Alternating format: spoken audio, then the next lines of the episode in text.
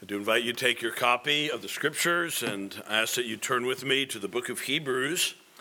And today we begin Hebrews chapter eight. I'm going to read the first six verses. We're going to focus primarily on the first five and just briefly mention uh, verse six uh, this morning. Now, this is the main point of the things we are saying. We have such a high priest who is seated at the right hand of the throne of the majesty in the heavens, a minister of the sanctuary and of the true tabernacle, which the Lord erected and not man. But every high priest is appointed to offer both gifts and sacrifices. Therefore, it is necessary that the one also have something to offer. For if he were on earth, he would not be a priest, since there are priests who offer the gifts according to the law, who serve the copy and shadow of the heavenly things, as Moses was divinely instructed when he was about to make the tabernacle, where he said, "See that you make all things according to the pattern shown you on the mountain." But now he has obtained a more excellent ministry, inasmuch as he is also mediator of a better covenant, which was established on better promises. Let's once again pray. Our Father in heaven, thank you for uh, this time now to be together in your word. We have sung uh, of the beauty and the glory of the Lord Jesus, and now, Father, we have read a passage that speaks of the same. And Lord, we do pray by the Spirit that you would exalt the Son uh, in our hearing, that you would tether our hearts more firmly to him. Our Father, we pray for any who may be straying, that you would bind their hearts once again to the person and work of Jesus. And Lord, for those who do, who so desperately need uh, to have their eyes opened, Lord, open them to the glory of the Lord Jesus, we pray in his matchless name. Amen. Amen. I want to lay out a series of uh, scenarios to you in regard to the things that you possess or that you have that matter most to you. If I told you you needed to get out of your house in a week, and whatever you could carry with you or pack together in that week, what would what would you take with you? Now you change the scenario. Now you have a day. You have twenty-four hours, as we have seen in the news recently now. You have twenty-four hours to, to get out. And now you think to yourself, all right, now, what will I take with me now? And now imagine that you awaken in the middle of the night and the alarm is sounding, your fire uh, alarms are going, and now you have only a minute or two. And are they different? What you would take if you had a week, what you would take if you had a day, and what you would take if you only had a few moments.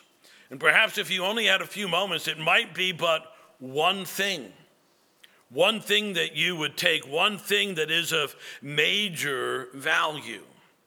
See, in asking and answering these questions, we're dealing with, with the issue of priorities.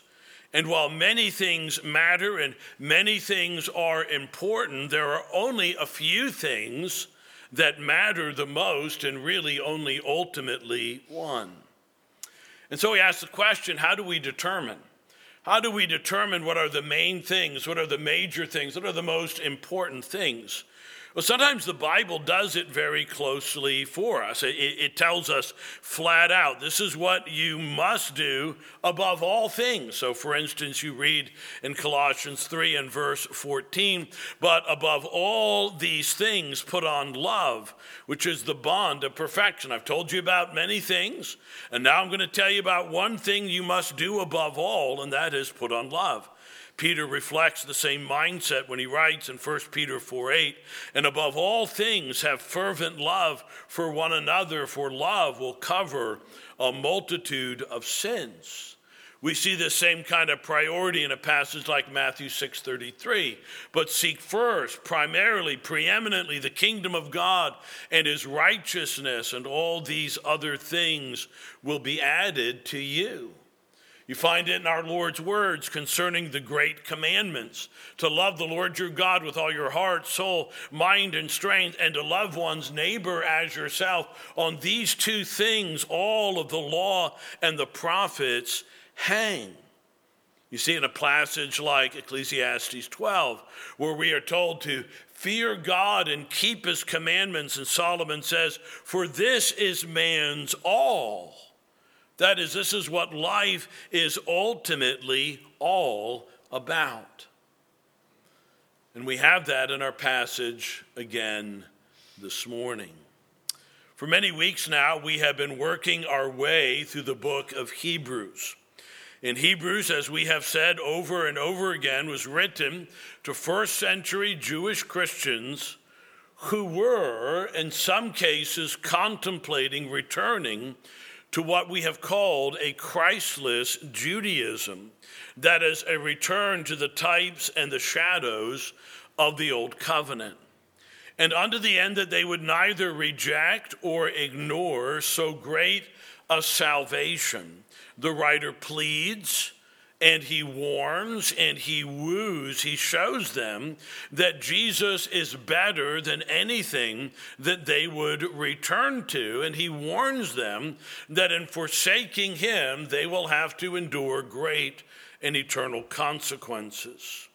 He has one major objective, and that is to anchor their souls in an unshakable hope and to trust in the person and in the work of Jesus. And so to anchor their souls in that unshakable hope and to trust, the writer has preeminently expounded and applied the truth that Jesus is a great, a merciful, and a faithful high priest. This is the main argument of the book of Hebrews, that Jesus is this great priest. And it's going to take us through uh, to uh, well into chapter ten.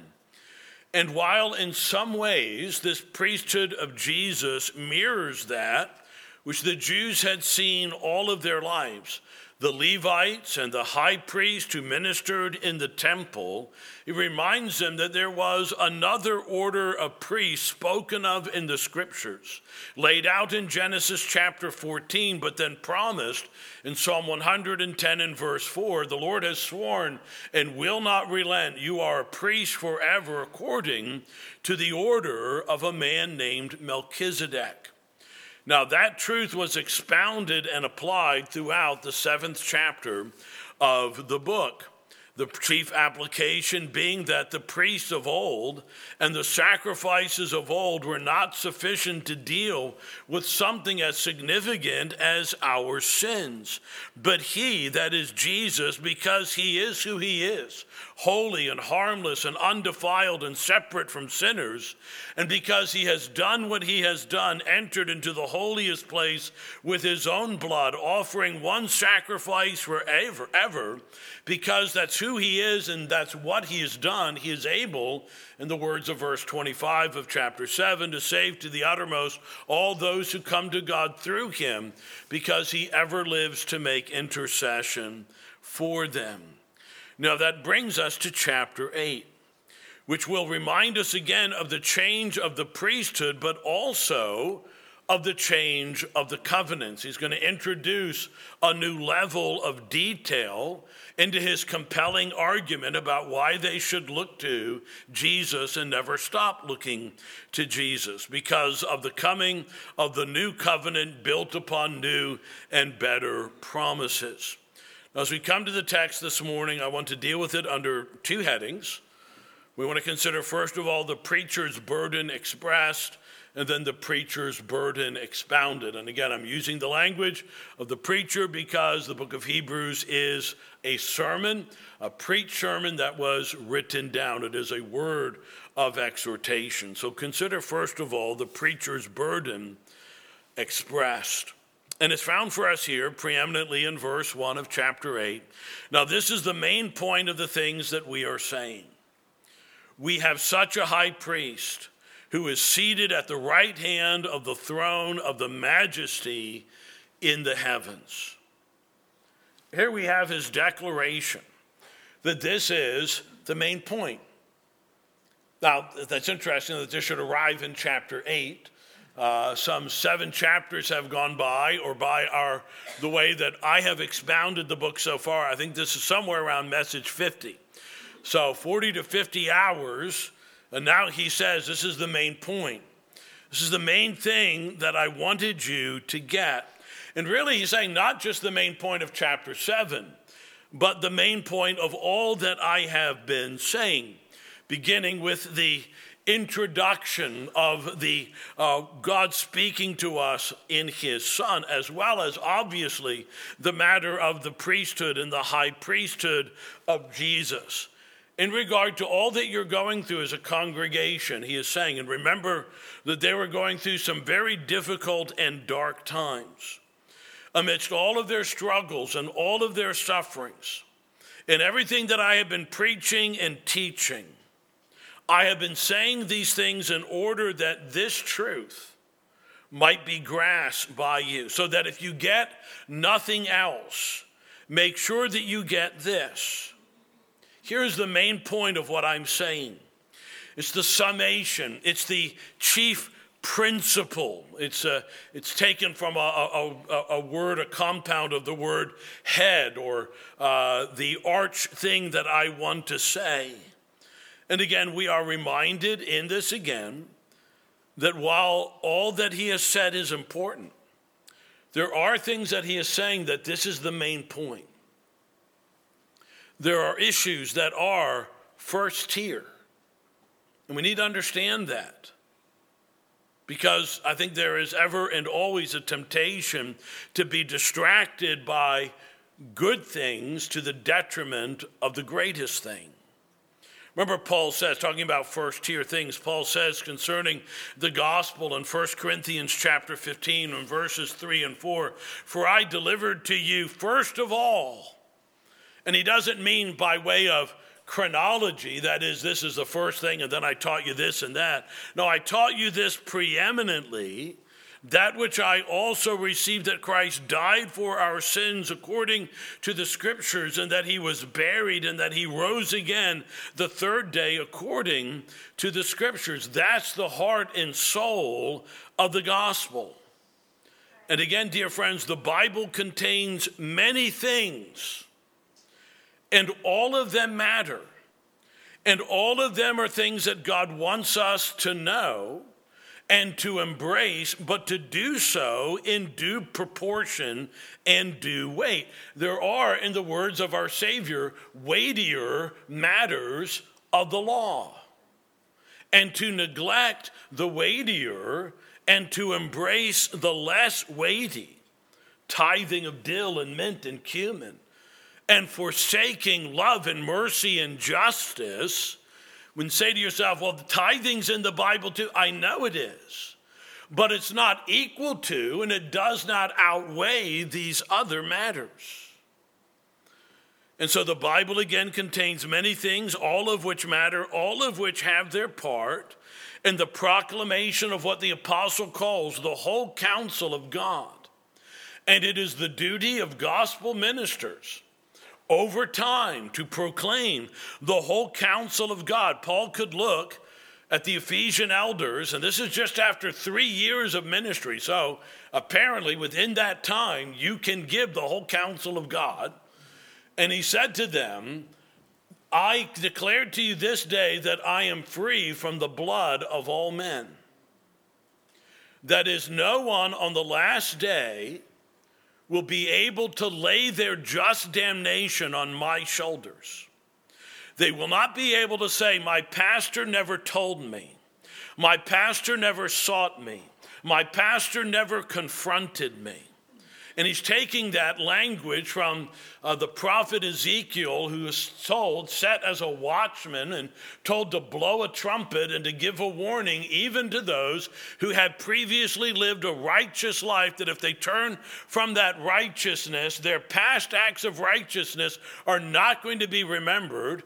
If you do not warn the wicked man of the judgment to come, he'll die in his sin, but his soul, his blood, I will require at your hand.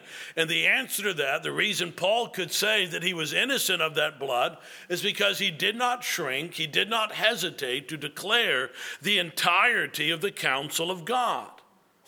Preach the wrath of God and the love of God, the justice of God and the mercy of God. He taught the law and he taught the gospel. He gave the whole counsel of God.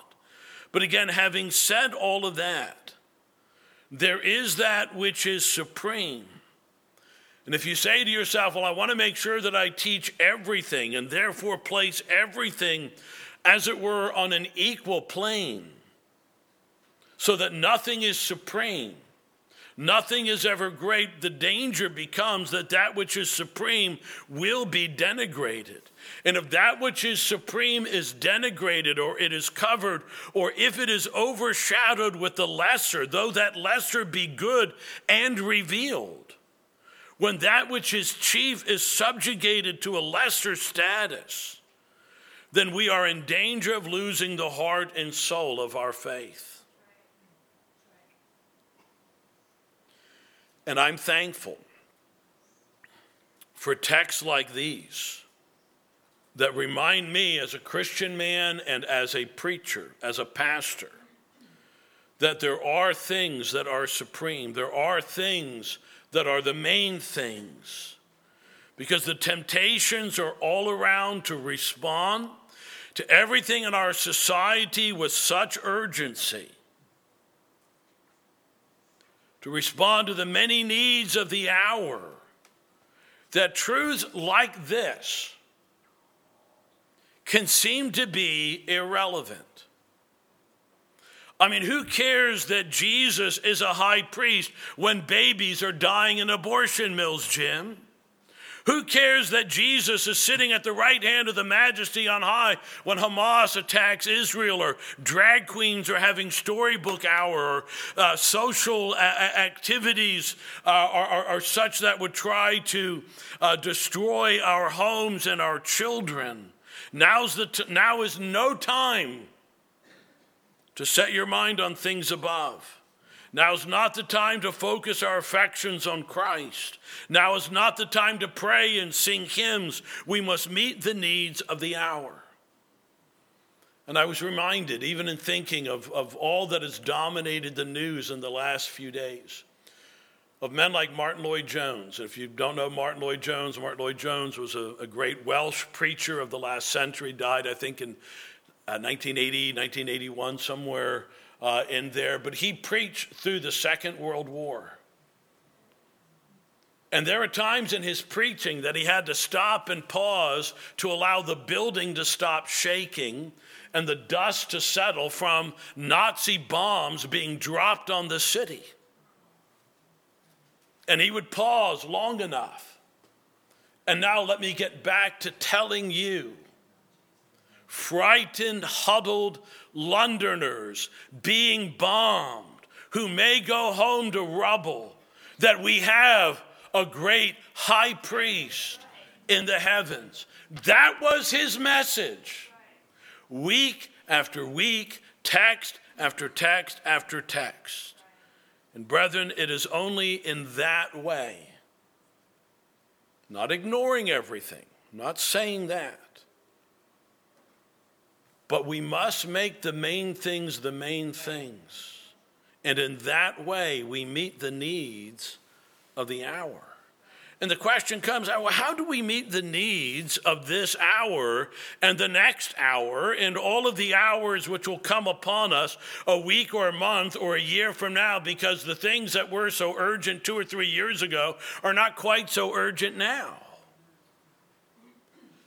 And again, remember that the needs of these first century Jewish brethren were rather urgent. Homes were being lost. We're going to read about that later in the book. They had been excommunicated from the synagogues. Remember, they're taught in the Gospels, if anybody believed in Jesus, they'd be put out of the synagogue. Family relations were strained. The gospel and Christ had brought a sword, dividing mothers and daughters and fathers and sons, et cetera. war was coming. A few months after the preaching of this sermon and the circulation of this letter, Roman armies would invade Jerusalem and destroy the temple, and blood would run through the streets. Prison was coming, famine was coming, and this man comes and he says to them, here's the main point. This is what you need to know.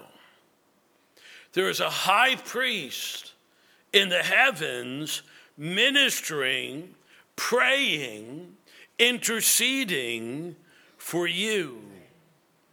The Savior who suffered for you and for whom you will suffer. The Savior who suffered for you, who gave his life for you.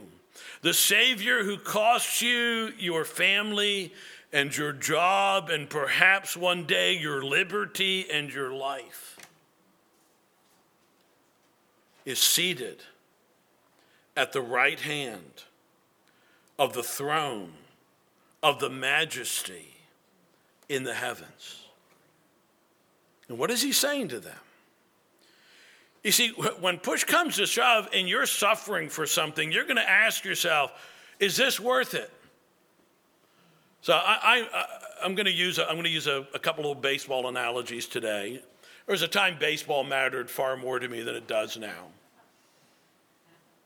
Somebody came to me and they put a gun to my head and said, Jim, if you ever watch another baseball game, I'll kill you. Okay, I won't watch another baseball game. Yeah, I like it. But if they said to you, stop loving your wife, can no longer love your children, no longer love your grandchildren, oh, stakes are getting higher. But if they said to you, you must forsake Jesus. Well, again, is baseball worth my life? No. Is the Lord Jesus? Is he worth whatever hardship or suffering may come in association with him? Well, I need to know that he's worthy and that he's worth it. You see, no one is going to get to heaven and behold him and think, that's it. This is why I lost my job and my family and my life. For him, what a letdown. That is never going to happen. You see, all that you do as a Christian is ultimately rooted in the worthiness of Jesus. We were strongly exhorted this morning to fight our remaining sin. And we could give a host of reasons why you should fight these particular sins. But why ultimately are you in the fight? You see, that message was given to a Christian congregation with gospel motivations, with those who have a hope, a mutual hope rooted in a person. It wasn't given at the boys' club at University of Louisville, where you might just get laughed out of the room if you tell them of a, a biblical sexual ethic. Why would we embrace such things when we stand out so oddly and, and, and in, in the minds of some so dangerously? Well, again, it's ultimately rooted in this one sitting at the right hand. The reason I hold what I hold to is because this one laid hold of me. Why do we evangelize? Is it just to avoid guilt and shame? Why do you love others and serve others when loving and serving them is difficult? And whatever the thing is, I said there are many things in the Bible and they all touch upon this. Why do you work hard? Why do you order your home a certain way? Those things are not inconsequential, but they're not the main thing. But they're tied to the main thing. Why do you instruct and discipline and love and protect your children the way that you do? It's because someone came down from heaven for me and loved me and lived for me and died for me and rose for me and ascended for me and has taken his place at the right hand of the throne of the majesty on high. You see, the answer for us as Christians is not that we live this way simply because it works, because sometimes it sure doesn't look like it works, which is why we are exhorted in the Word of God not to lose heart while doing what is good. Why would you lose heart while doing what's good? Because it doesn't sometimes seem to bear much fruit.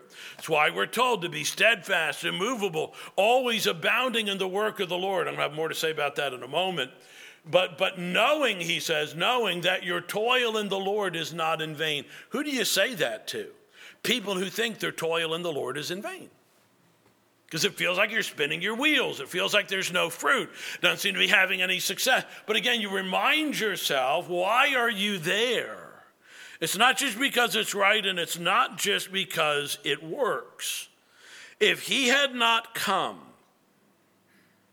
and if he is not worthy, then all these other things which make up so much of our life will ultimately be in vain. That text, be steadfast, immovable, always abounding in the work of the Lord, begins with a therefore, my beloved brethren. Therefore, my beloved brethren, in light of what, in, in light of what I have just expounded, your labor's not in, in vain. Now, what did he expound? Most of us should know this. What's First Corinthians fifteen about? It's about the resurrection and the glorification of Jesus. It's about the reality that he will come and transform us. And if that's not true, see, again, he's drawing the connection. Because that is true, nothing you do in association with him is in vain. If the resurrection and the coronation and the exaltation of Jesus is a fraud, if all of that's fake, if he was a deceiver, if he's still in the tomb, then all bets are off. But if God has fulfilled his ancient prophecies, and if indeed Jesus has become a faithful and merciful high priest who ever lives to make intercession for you and for me, and if he is able to save me to the uttermost, that is completely and forever, then I must bind my wandering heart to him. You see, if all that's true, if the main point is true, and again, go back to the original audience, then why would I go back to the priests who need to offer sacrifices for themselves and who have to do it day by day and others year by year? The writer is going to say, what are you going to forsake and what are you going to go back to? For the Jew living at that time, you could say to them, listen, what kind of priest do you have? Remember, we asked the question last week, do you Do you need a priest, and why do you need a priest? But if you said to them, what kind of priest do you have? And the answer would be something like this: one appointed by the law, a sinner like me, with an insufficient sacrifice, who is frail and temporary and who will be replaced. And if they were to turn around and say to you, and what about you? Well, let me tell you about my high priest, one appointed by covenant, sworn by promise, a king of righteousness and a king of priests, one who is holy and harmless and undefiled and separate from sinners, who offered a perfect sacrifice once for all upon the cross, and who rules at the right hand of the majesty on high with the power of an endless life, who went into the heavens. See, somebody could say, my high priest went behind the veil of the curtain in the temple, and my high priest went into the presence of God and offered his sacrifices, and there he sits at the ma- behind, by the side of the majesty on high. So having expressed that burden, he now is going to expound it. So consider the preacher's burden expounded. Again, this is the main point of the things that we are saying. We have such a high priest who is seated at the right hand of the throne of the majesty in the heavens, a minister. And this is the word from which we get our word uh, liturgy. One has said our, our worship leader, uh, a minister of the sanctuary and of the true tabernacle, which the Lord erected and not man. For every high priest is appointed to offer both gifts and sacrifices. Therefore, it is necessary that this one also have something to offer. For if he were on earth, he would not be a priest, since there are priests who offer the gifts according to the law, who serve the copy and shadow of the heavenly things, as Moses was divinely instructed when he was about to make the tabernacle. For he said, "See that you make all things according to the pattern shown you on the mountain." Now, this may seem rather complex, but I think what I want to do today really is just to s- simplify this for us, because it's really a rather simple argument that he is making.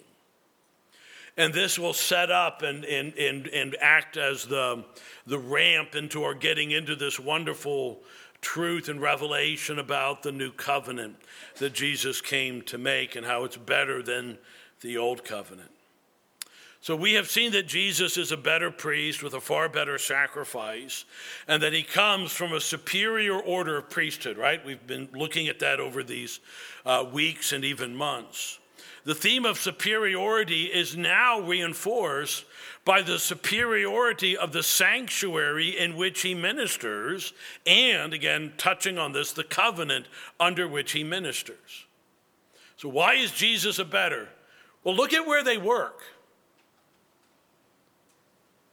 And look at the covenant under which they operate. Now, we're going to focus on the first of these today. Now, remember that the purpose of this further revelation is to produce in your heart trust and faith. So whatever else we get into this, don't miss this. This has a point. It's to tether your heart to Christ. It's to produce trust and faith, so that your heart would be bound to him now and forever. And this is why you can set your hearts and your minds on him. This is, again, why he is worthy. This is why he is set forth as the chief treasure, the pearl of great price. This is why we can declare that he has the name that is above every name, that he's better than anything and anyone. This is why, again, we want to make him known. And this is why we want our children and grandchildren to come to know him. And this is what we pray about, isn't it? We don't just pray, hey, you know, so uh, uh, uh, boys and girls are going to be born here in the days ahead. And when we pray for the boys and girls, we don't just pray that they'll be successful and have good degrees and make lots of money and, and have good homes and, and live in peace. You know what we pray for? You know what we want for you? We want you to know this Jesus. And we can say of some of you, listen, I don't care whatever else you accomplish. Fine to have dreams and have things you want to do and that you want to be and, and, and all of the rest, and think about the future. Again, I'm thinking a lot about the future, and you become a grandpa, you think a lot about the future and what the world's going to be eighty and ninety years from now. And the kind of world I want my ch- children and grandchildren to grow up in. These things matter to us, but there are things that matter the most. And if they should gain the whole world and lose their own soul, what would it profit him? You see, it's because these things are true about Jesus. This is why we urge, and this is why we pray, and this is why we plead. We don't just want you to be safe and secure and happy and not do things that will destroy your reputation and your marriage and your humanity and your sexuality. And we, we don't just want to keep you safe so that you're not hurt and you're not abused. I want all of those things for my kids and for my grandkids. But if they should end up one day in some gulag or concentration camp but clinging to Christ, then I can live with that and die with that, because this is what matters most. There is nobody like him. You know, I'm going to say, just going to say this by way of aside. Isn't it? Isn't it sad in a way? Is the you know in the in the human heart that we should need one truth after another after another continually to bind our wandering hearts to him? Wouldn't you just think that if we just said one time, "Look, Jesus is worthy," and I don't ever have to say it again. You know, so I'm going to look out every week. Okay, everybody heard me say that, right? So that's it, right? Everybody's got it. And no temptation you face this week or next month is gonna is gonna try to pry you away from that, because you got it, right? A solid foundation. We need this over and over again. These things are revealed by the Spirit, not just here, but in one part and other in the Word of God, to produce faith and lasting faith. It's to make us look to him and love him. Whenever you're reading this book and you feel like you've kind of lost the narrative in light of the minutia, oh, what exactly is this and what about that? Just lift your head up and remember where you're going. It's all, it's all to point you to the supremacy of Christ. So where did the earthly priests, the Levitical priests and the high priests, where did they minister? Well, they ministered in an earthly sanctuary. At first, a tabernacle. Now, tabernacle, remember, was kind of like a tent-like structure. And you read about it, and it's talking about curtains and rods and curtain rings and all of the rest. And, and we are only wading into waters right now that are very deep. But that tabernacle was expressly laid out to Moses on the mountain by God. He didn't just say, I want you to build a place. So we're coming on our, let's see, nineteen ninety-six to two thousand twenty-three, so what, twenty, so twenty-seven years that we've been in this building. So it was in October of nineteen ninety-six. I think it was the last Sunday in October of nineteen ninety-six. It was whatever the Sunday after the World Series was. I remembered that.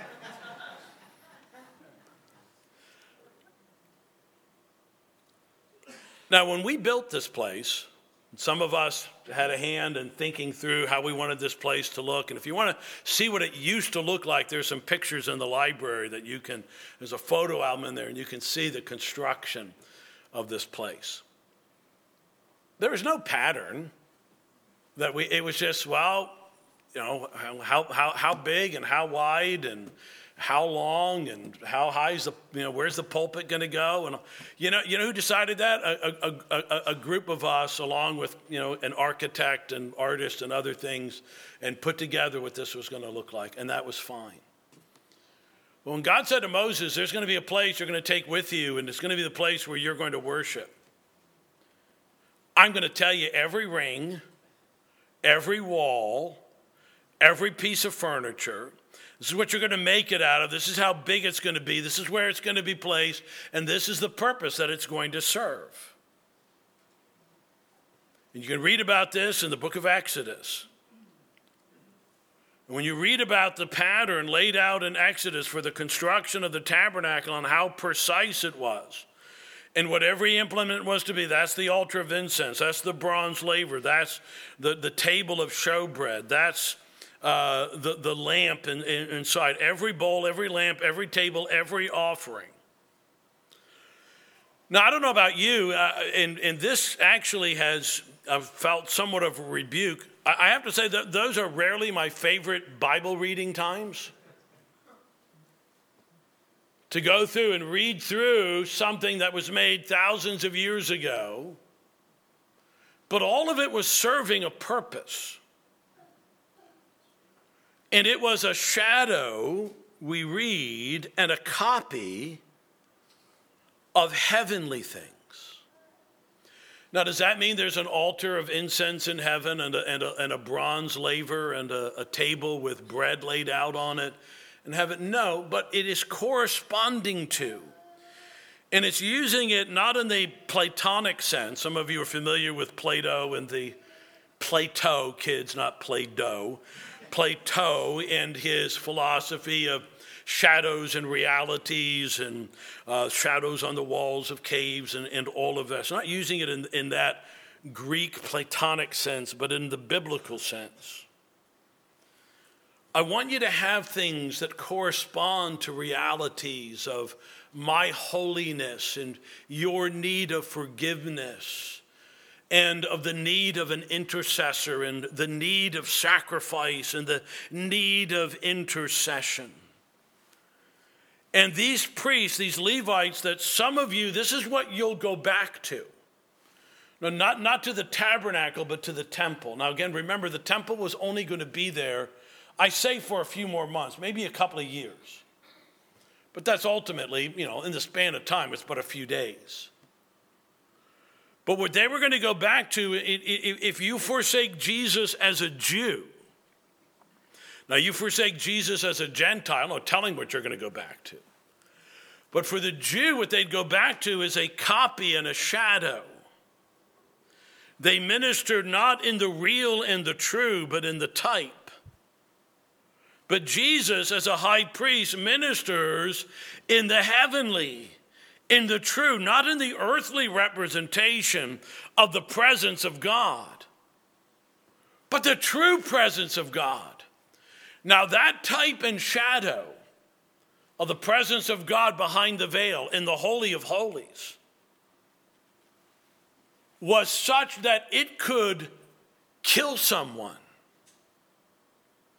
That the, the, if I can say, the sight of the shadow and the power of the type, how much greater the heavenly. Now, the temple at that time was quite a magnificent complex. And I, I, I sent out a video this morning.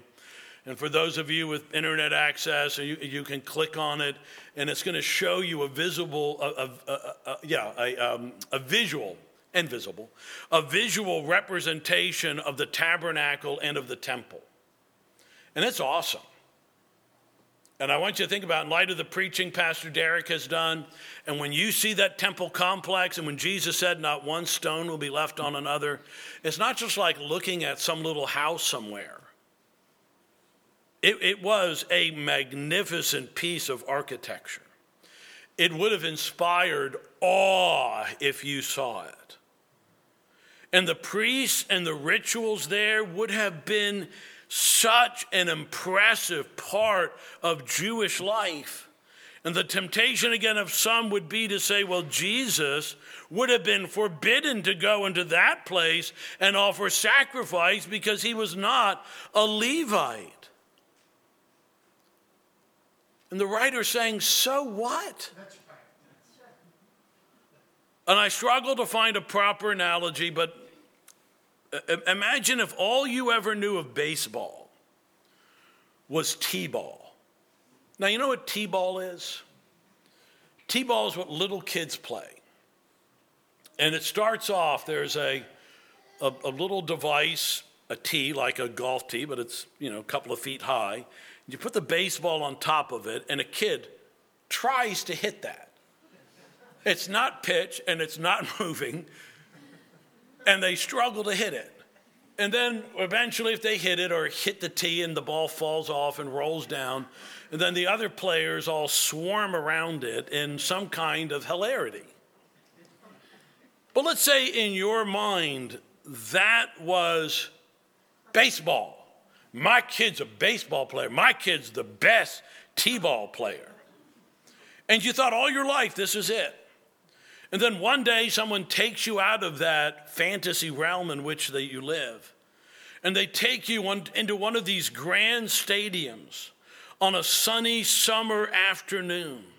And you walk through the darkened corridor and step out, and there's fifty thousand cheering fans, and the beautiful green grass, and the full size, and men playing the game.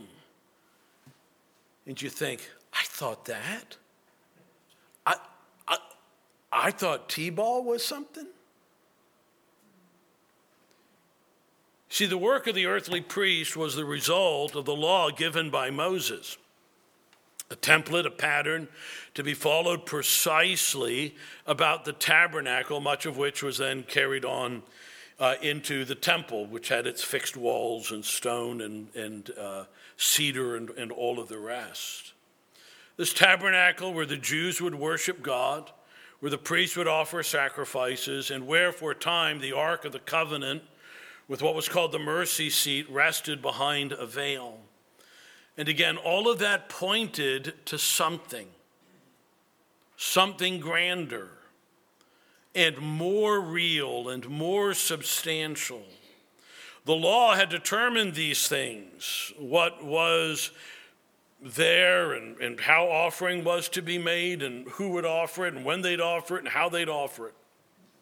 It was a pattern. We read, he's quoting here from Exodus chapter twenty-five and verse forty, the, see that you make all things according to the pattern that was shown to Moses on the mountain, and they did exactly as they had been told. But again, what they made and what they carried around for years, and then what they built, and then was destroyed, and then rebuilt, and then refurbished again. What was that place? What was it? It was a shadow, an image. And there were priests appointed there by the law, men of a certain family. And of these priests, again, these frail men, these limited men, et cetera, the Lord Jesus could not and would not serve. He would not have been able to go into the earthly temple or the earthly tabernacle and walk behind the veil. The law had forbidden such, but the promise had spoken of something better. You see, he was, because of who he was, able to go into the true. You know, the Ark of the Covenant was lost, but the veil remained. And there behind it was no longer that means appointed of old. So when the high priest went behind the veil, that mercy seat that had been commanded and constructed was no longer there. But when Jesus went, as it were, behind the veil, and he went into the fullness of the glory of the presence. And the God of heaven then took his finger and he cut the veil that was in the temple in two from the top to the bottom. So again, so that while Jesus was forbidden by the law to pour blood in the earthly shadow, he could bring his blood, as it were, into the perfect, into the real, into the heavenly, of which the earthly, again, was only a type and a shadow. Now, this is intended to do two things: to help Jews with what might be perplexing and confusing in light of the argument given. Jesus is a high priest. Well, but, but Jesus isn't a Levite, and the law would have forbidden him from being a priest. What's a stupid argument? No, no, no, no, no. You need to understand that this earthly is a picture of something heavenly. And these sacrifices and these priests point to something better and more eternal. So this explains why this is possible, why Jesus can be a high priest, why it's not a breaking of the law, why his serving as high priest is not scandalous or forbidden. It answers a theological question. But again, it does something else. Because not only is this not forbidden, not only is it lawful according to the promise made, it's so much better. And so do not bewail that he was not a Levite. Do not bewail that he did not offer his sacrifice in the earthly temple. That temple was a picture of the heavenly, where no Levite could or would go. They could scarcely go behind the veil. One could go once a year, and that with bells on, with a rope tied around his waist, lest the glory of God consume him and he die. But Jesus goes there boldly and allows us to enter now into that presence with boldness and with confidence. Jesus went where no Levite could or would go, where a greater high priest, after the order of Melchizedek, one, went once for all and sat down. Now again, the writer says, and this is my main point. I'm going to come back to this. And while the Bible touches on many things, important and crucial things, things that I'm committed to preach on and to teach on in one form or another, and your other elders are too, things pertaining to life and godliness, how to love justice and to show mercy, and how to walk humbly with your God.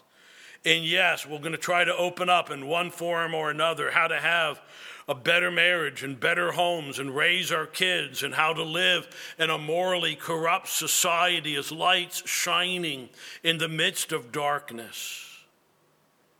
Those things are not the main thing.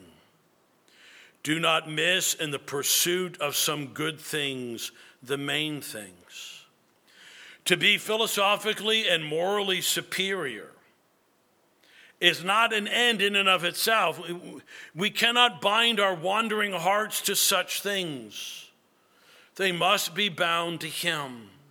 And that is why it is Him that we proclaim. And it's Him that we offer. And why we don't come Lord's Day by Lord's Day with a promise of, of peace and prosperity and health and wealth the way sadly some ministries do. We get to a point in our sermon, and it seems no matter what we're talking about, that we're able to root that truth back into the person and work of Christ and offer Him afresh to those who do not know Him, as well as, again, bind our wandering hearts to Him, because we need it so. And we need it week by week, and month by month, and year by year. This is the main thing. We have a high priest who's passed through the heavens, and the whole of your hope of eternal happiness rests on that. And the whole of your hope that there is a power to live the way God has called you to is rooted in the reality that the Spirit would not come until He was glorified. And He was glorified, and that Spirit did come. In your pursuit of the good, don't forget the main. In the pursuit of lesser things, do not remember, do not forsake that and that one who is supremely given. We offer Him not just a better life. Yeah, I believe. I, will, will it be a better life? Yes. Will it be an easier life? Maybe not. Will it be a more prosperous life? Maybe not. But if your life is hidden in Christ, then you will have the best that God has to offer. Well, let's pray and let's ask God's blessing on these things. Father in heaven, thank You for that one who came, that one who lived and who died. We thank You, Heavenly Father, for the hope that we have in Him, because He is who He is and He has done what He has done. Father, do, again, we pray, by the Spirit, by the knowledge of the truth, bind us afresh to Him. And Lord, draw some, we pray, this day, particularly, Lord, among our precious young people.